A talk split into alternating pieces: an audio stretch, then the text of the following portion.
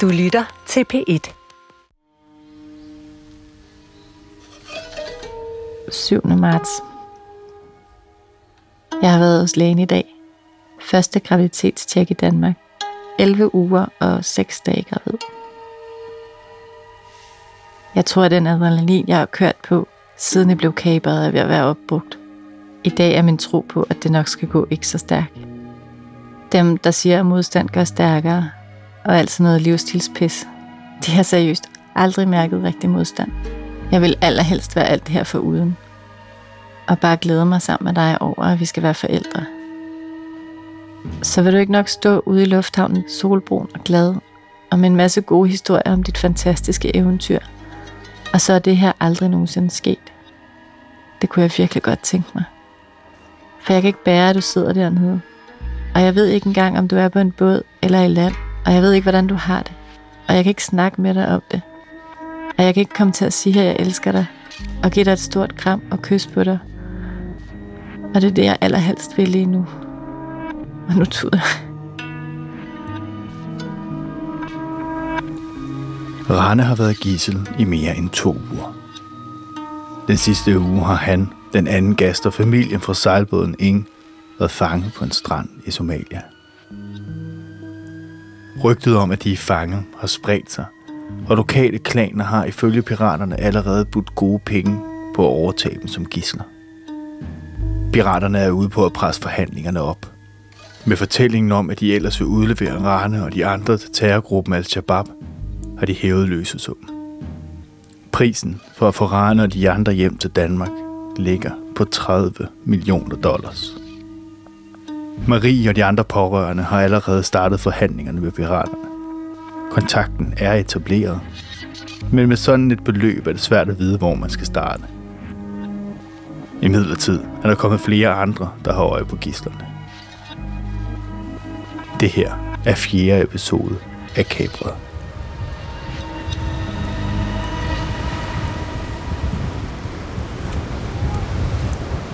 Vi har godt hørt, der er lidt tumult blandt piraterne. Forhandleren er henne og siger, at vi skal ringe hjem og sige øh, til vores forhandlere, at Danmark skal lægge pres på, at den somaliske regering ikke øh, skal prøve at angribe, fordi at det der er rygter om, at de vil. Som jeg fik det at vide, så var det noget med, at regeringen de kontrollerede et felt på 10 gange 10 kilometer eller sådan noget. Det var ligesom det, de kontrollerede resten. Det var sådan nærmest lovløst land i Somalia. Så regeringen er måske så meget sagt, men i hvert fald dem, som der har erklæret sig som myndighed i, i Somalia.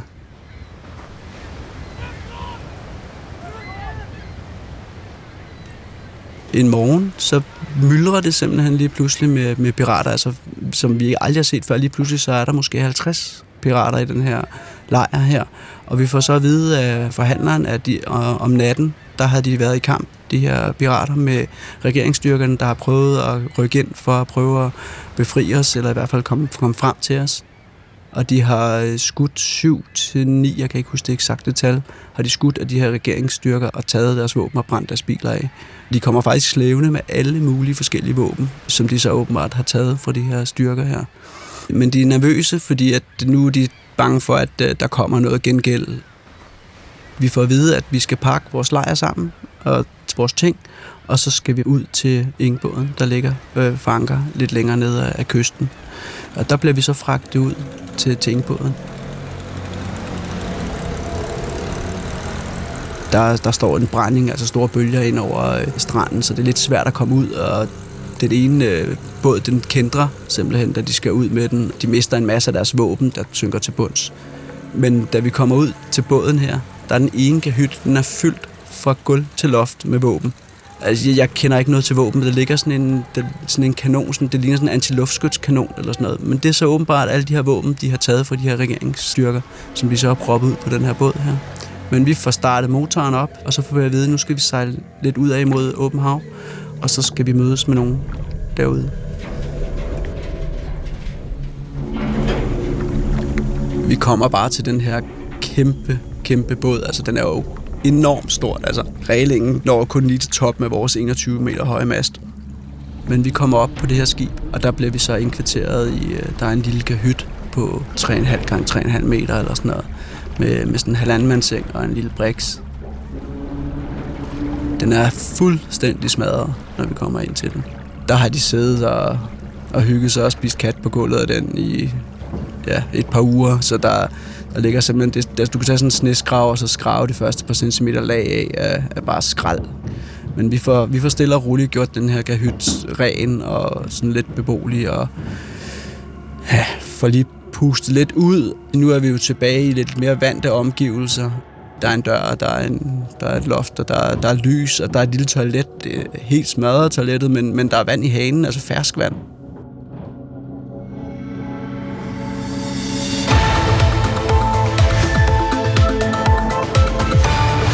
Den danske familie, der lige nu er gisler hos piraterne, får brug for penge til en løsesum. Og de penge skal komme fra venner, familie og private. Det er nemlig ifølge danske og udenlandske eksperter den eneste realistiske løsning, hvis den danske familie, der i sidste uge fik kapret deres sejlskib i det indiske ocean, skal gøre sig noget håb om at blive frigivet af de somaliske pirater. For at starte sådan en indsamling, så skal man jo så skal man søge om lov. Og man skal forsikre, at midlerne også går til det indsamlede formål. Man skal jo også vide, hvor pengene er hen. Og de er jo alle mulige forskellige steder. Både hos virksomheder og hos øh, fonde. Og det ved vi ikke noget om. Der er faktisk ret mange ret store fonde, eller i hvert fald fonde, som råder over store beløb, som faktisk gerne vil hjælpe os. Men kun vil hjælpe os, hvis de bliver sikret diskretion. De har ikke noget behov for at lukrere på vores historie. Og det handler rigtig meget om at hjælpe på den rigtige måde. Jeg er ret sikker på, at hvis vi kom som pårørende og spurgte dem, så ville vi få et blankt nej. For vi ville ikke vide, hvad vi skulle sige, og vi ville heller ikke vide, hvordan vi skulle gøre. Altså, vi prøvede at banke på hos Mærsk for eksempel, ikke? og fik et blankt nej. Fordi hvis det rygtedes, at de gav penge til en løsesum for vores, hvad så, når de selv får kapret skibe? Hele den her dans omkring forhandlinger og forhandlingsstrategier, altså det handler jo om først og fremmest at skabe troværdighed og overbevise piraterne om, at der ikke er de der svimlende summer. Og jeg kan jo sagtens forstå det argument, men det er sindssygt frustrerende at stå midt i. Det handler om liv og død, og de midler, der skal til, dem har vi ikke selv. Det er en kæmpe afmagtsfølelse, det er en kæmpe hjælpeløshed midt i alt det her. Og det er jo nok den oplevelse, som ret hurtigt sætter en stor fed streg under, at det her, det kan vi ikke klare selv. Vi er nødt til at, at få nogle andre på, som kan sikre den her diskretion.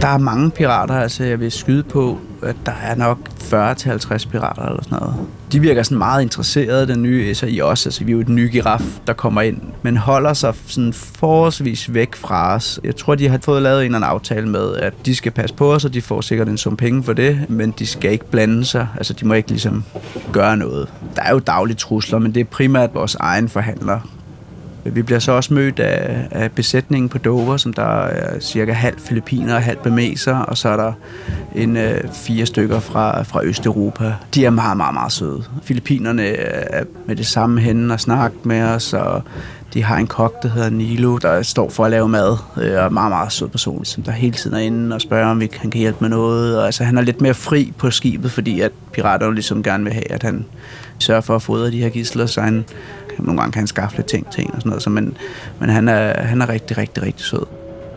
Ja, der var faktisk kun en af den anden del af besætningen, som vi overhovedet ikke havde noget øh, sådan kontakt til.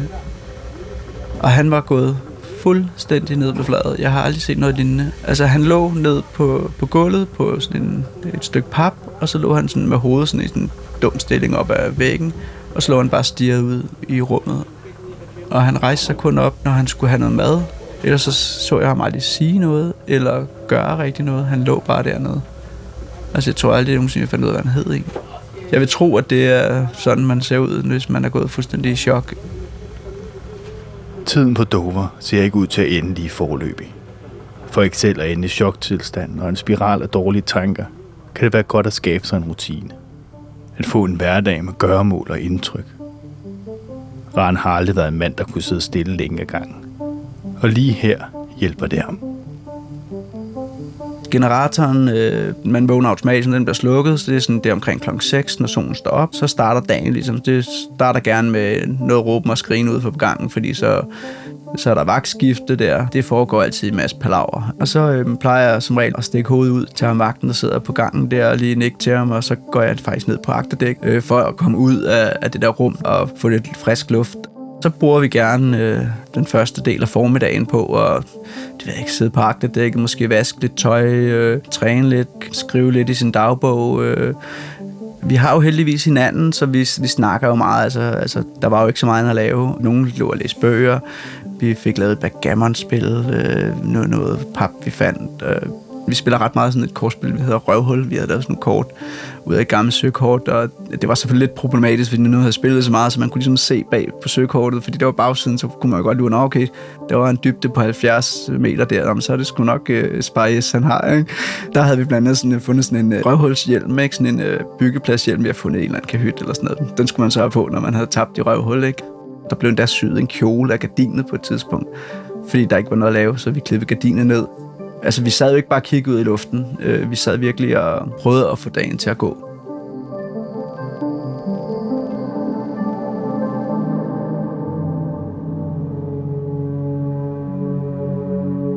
Vi har jo fundet ud af, at vi ikke er særlig gode til det der med at øh, samle penge ind, så vi får kontakt til en advokat, som kan det der. Han kan banke på de rigtige døre. Han kan banke på den rigtige måde, vil jeg sige. Og han kan i hvert fald også stille nogle garantier om, at det går rigtigt til, det der med at samle. Jeg tager ind til ham sammen med en af de andre pårørende en gang om ugen. Ind på hans kontor. Han har sådan et stort, fint kontor. Og så sidder vi der. Egentlig så handler de der møder ikke om frygtelig meget. Essensen af det er, at øh, vi hver gang spørger om, hvordan det går med pengene, om der kommer nogle penge ind. Og han svarer som regel noget i retning af, at øh, det går stødt og roligt fremad. Og så behøves vi egentlig ikke at vide så meget mere end det. For mig der er det i hvert fald en måde at prøve at holde hånd i hanke med noget, og, og kunne se, at der er en eller anden form for fremdrift. Fordi meget af tiden, så går forhandlingerne jo op og ned, og nogle gange er der jo helt stillestand. Så det at øh, sætte sig ind på øh, advokatens kontor og høre, at at der sker lidt. Og at der sker lidt med de midler, som jo er altafgørende for, om Rane kan komme hjem igen. Det er virkelig vigtigt for mig. Han bliver sådan en slags øh, autodidakt lommepsykolog for mig. Jeg har måske siddet og grædt lidt over, at forhandlingerne stod i stampe. Så spørger han mig, om, om jeg ikke tror, at jeg skal se en psykolog. Det, jeg sådan får snøftet frem, det er, at, øh, at det skal jeg ikke. Jeg skal, bare, jeg skal bare ind til ham en gang om ugen og høre, at det går langsomt fremad. Piraterne røvkeder sig. De fleste af dem sidder jo bare og gnaver sådan helt busk af det der kat der, og er fuldstændig bællerøjet, og så sidder de og har sådan vagt på et døgn eller to døgn, hvor de så holder vagt og sidder og hører musik for fuld udblæsning på deres telefoner, og hvis de ikke gør det, så sidder de og råber deres telefoner for at prøve at komme igennem til en eller anden, de skal snakke med når, når de kommer op og skændes, de her pirater, så, så afstraffede de ligesom hinanden. Det, det store fy, det var, det var ligesom at tage ladegreb på hinanden, altså piraterne indbyrdes, når de ligesom lå, sad med våbne, hvis de kom op, og lige pludselig så var det jo vildt skænderi, og så var der en, der tog ladegreb. Det måtte man så ikke. Og så ud af vinduet, der kan vi så se, at så ligger der sådan en af de der piratvagter der, han ligger så bagbundet på maven der, og mens de andre, de sidder sådan rundt om og spiser kat og hygger sig, ikke? Så smed de ham ind i en kahyt, og så lå han så der en dag eller to, indtil han så blev bundet op igen, så var han ligesom blevet rettet ind. Og så kan man jo også godt tænke, okay, hvis de kan gøre det med deres kammerater, så kan de jo nok også gøre det mod os. Så, så, så man skulle selvfølgelig lige træde lidt varsomt nogle gange. På et tidspunkt, så kommer forhandleren ind fra Doverskibet Star og, og rækker sådan en håndgranat frem til os. Og så står han med splitten i hånden der, og så siger han, jamen bare rolig, bare rolig, der, der skal ikke noget, jeg har, jeg har hånden på der. Altså, det, altså det, det har han styr på. Sin, jamen, en håndgranat inde i vores kahyt på, på 4 gange 5 meter eller sådan noget. Altså det, vi vil jo alle sammen blive slået ihjel. –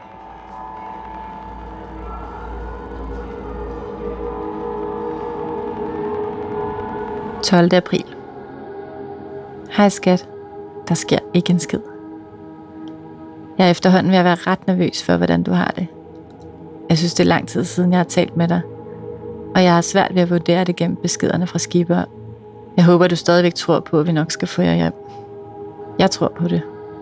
Men om hvor lang tid og i hvilken tilstand, det er det, der gør det her udholdeligt. Jeg var hos lægen forleden. Jeg hørte hendes hjerte slå.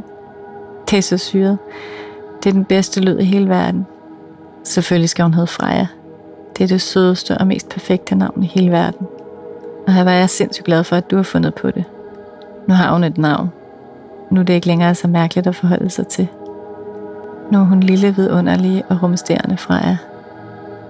Det betyder alt. For nu har hun noget for dig. Jeg elsker, elsker, elsker dig. Jeg ved, du klarer det her. For du skal hjem og være far.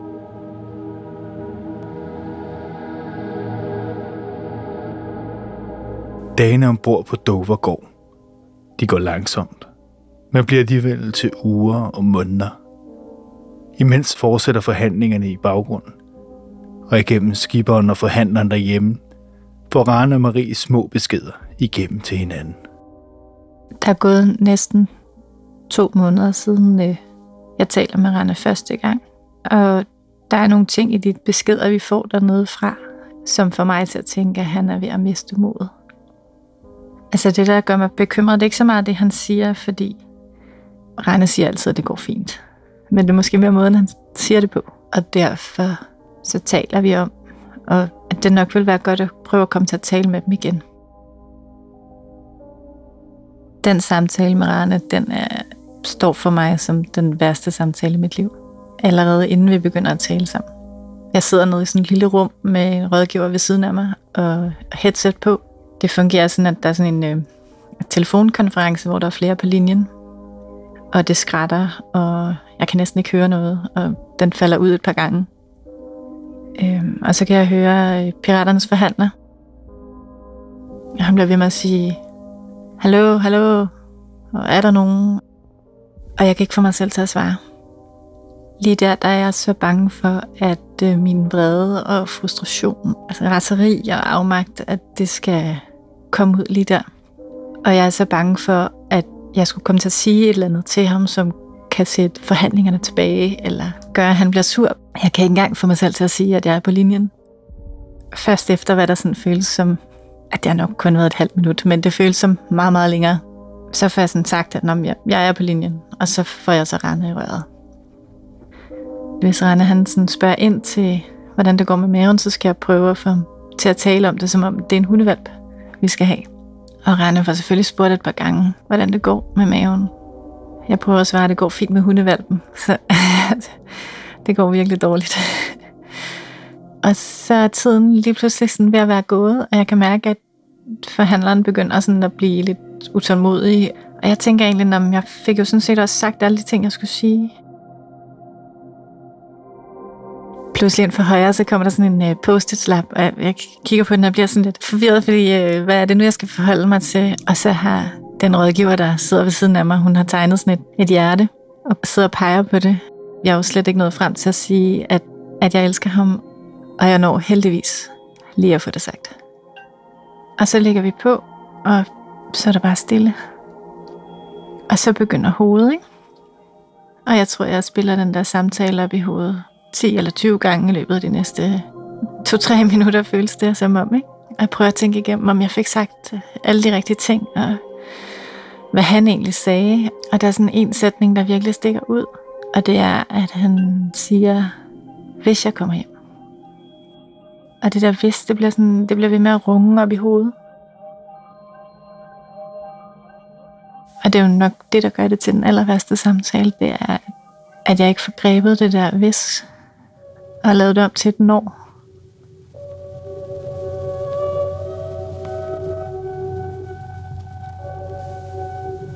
20. april. Er så glad og alligevel så trist. Er lige kommet tilbage efter vi talte sammen i telefonen. Fuck, hvor var det dejligt at snakke med dig. Det var så godt at høre din stemme. Og fuck, hvor er du sej. Jeg stod for det meste og var ved at tude, men du virkede meget fattet. Og det lød som om du havde styr på alt det praktiske. Det er jeg glad for at høre, for det har jeg tænkt meget på.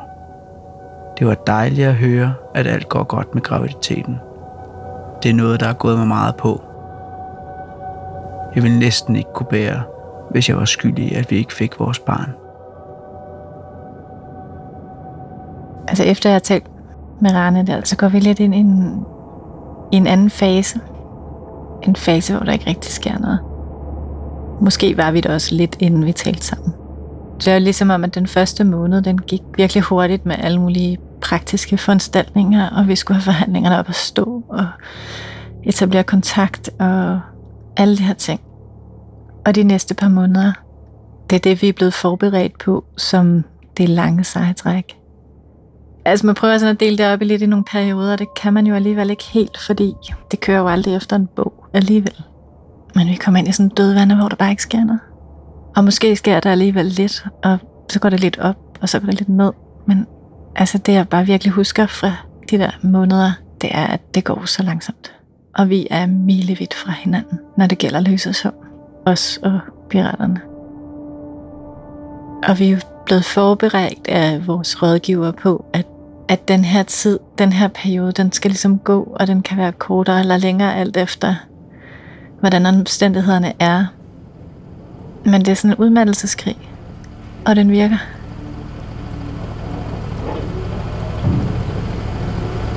Forsyningerne går længere og længere ned. Vi løber faktisk tør for vand, hvor at de så kommer tilbage fra land, at nu har de hentet noget vand, og vi får vand op i sådan nogle dunke, vi får. Men de har så hentet det i de gamle dieseltanke, det her vand her. Så alt det her vand, det smager bare af diesel. Så nogle gange, så, så når vi fik maden, så havde de også måtte koge ris i dieselvand. Det er bare svært at spise.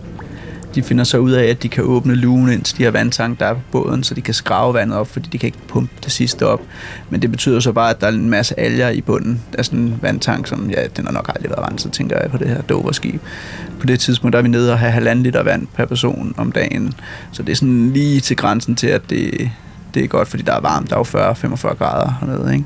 Så vi får indrettet sådan nogle sindrige systemer med, at vi har sådan nogle, en sok, og så har vi fundet sådan et lamineret stykke papir, som vi så laver som trakt, og så hvis man putter den der sok ned i trakten, og så hælder vandet fra den ene flaske over for den anden, så tager det sådan det værste af de der alger, så kan du sådan hvis, med god vilje kigge igennem vandet, ikke? og så synes man, det er lidt lækre at drikke.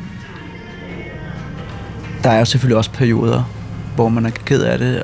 Der er blandt andet øh, nogle fødselsdage dernede og sådan noget, og de er jo hårde. Altså, altså, hvem har lyst til at holde fødselsdag? Spærret inde i Somalia af pirater var en af børnene, der har fødselsdag der, og vi, vi gør jo alt, hvad vi kan ud af det.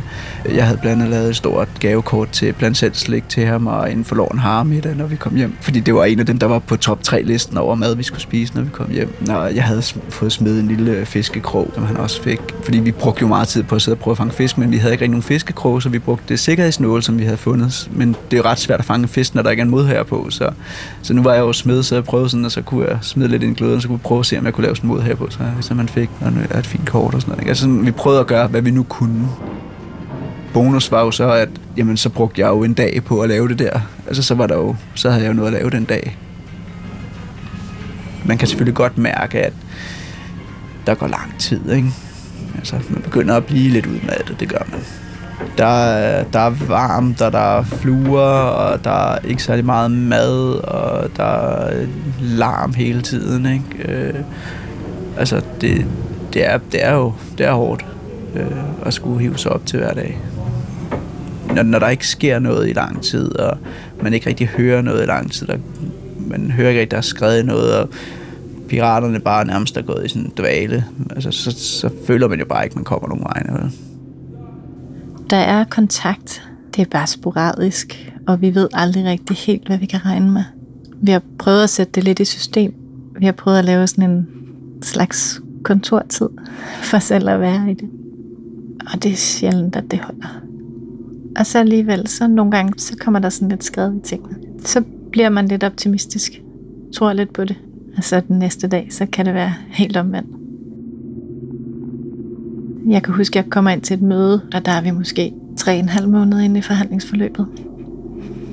Og vi skal alle sammen mødes.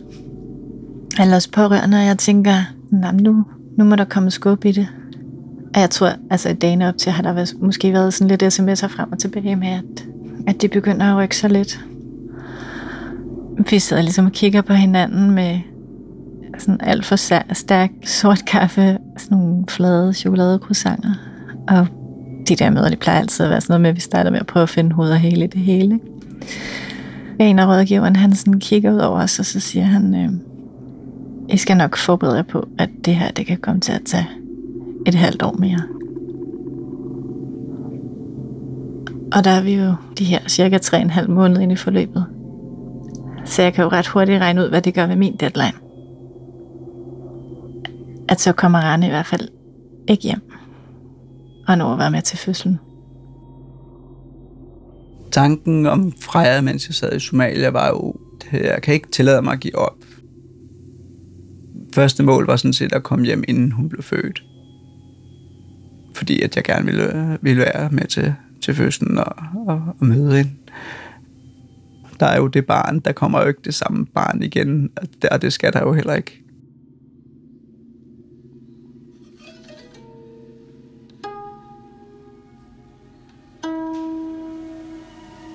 Du har lyttet til Kabret, del 4 af 6. I næste del af fortællingen kommer Rane til at mærke piraternes utålmodighed. De vil have deres løsesum. Hjemme kæmper Marie med pressen og med at holde sammen på sig selv. Programmet er tilrettelagt af Amanda Bøjvid. Lyddesign af Nina Anemone Liv Benstrup, og serien er produceret for DR af Beam Audio Agency. Mit navn er Emil Mide Eriksen.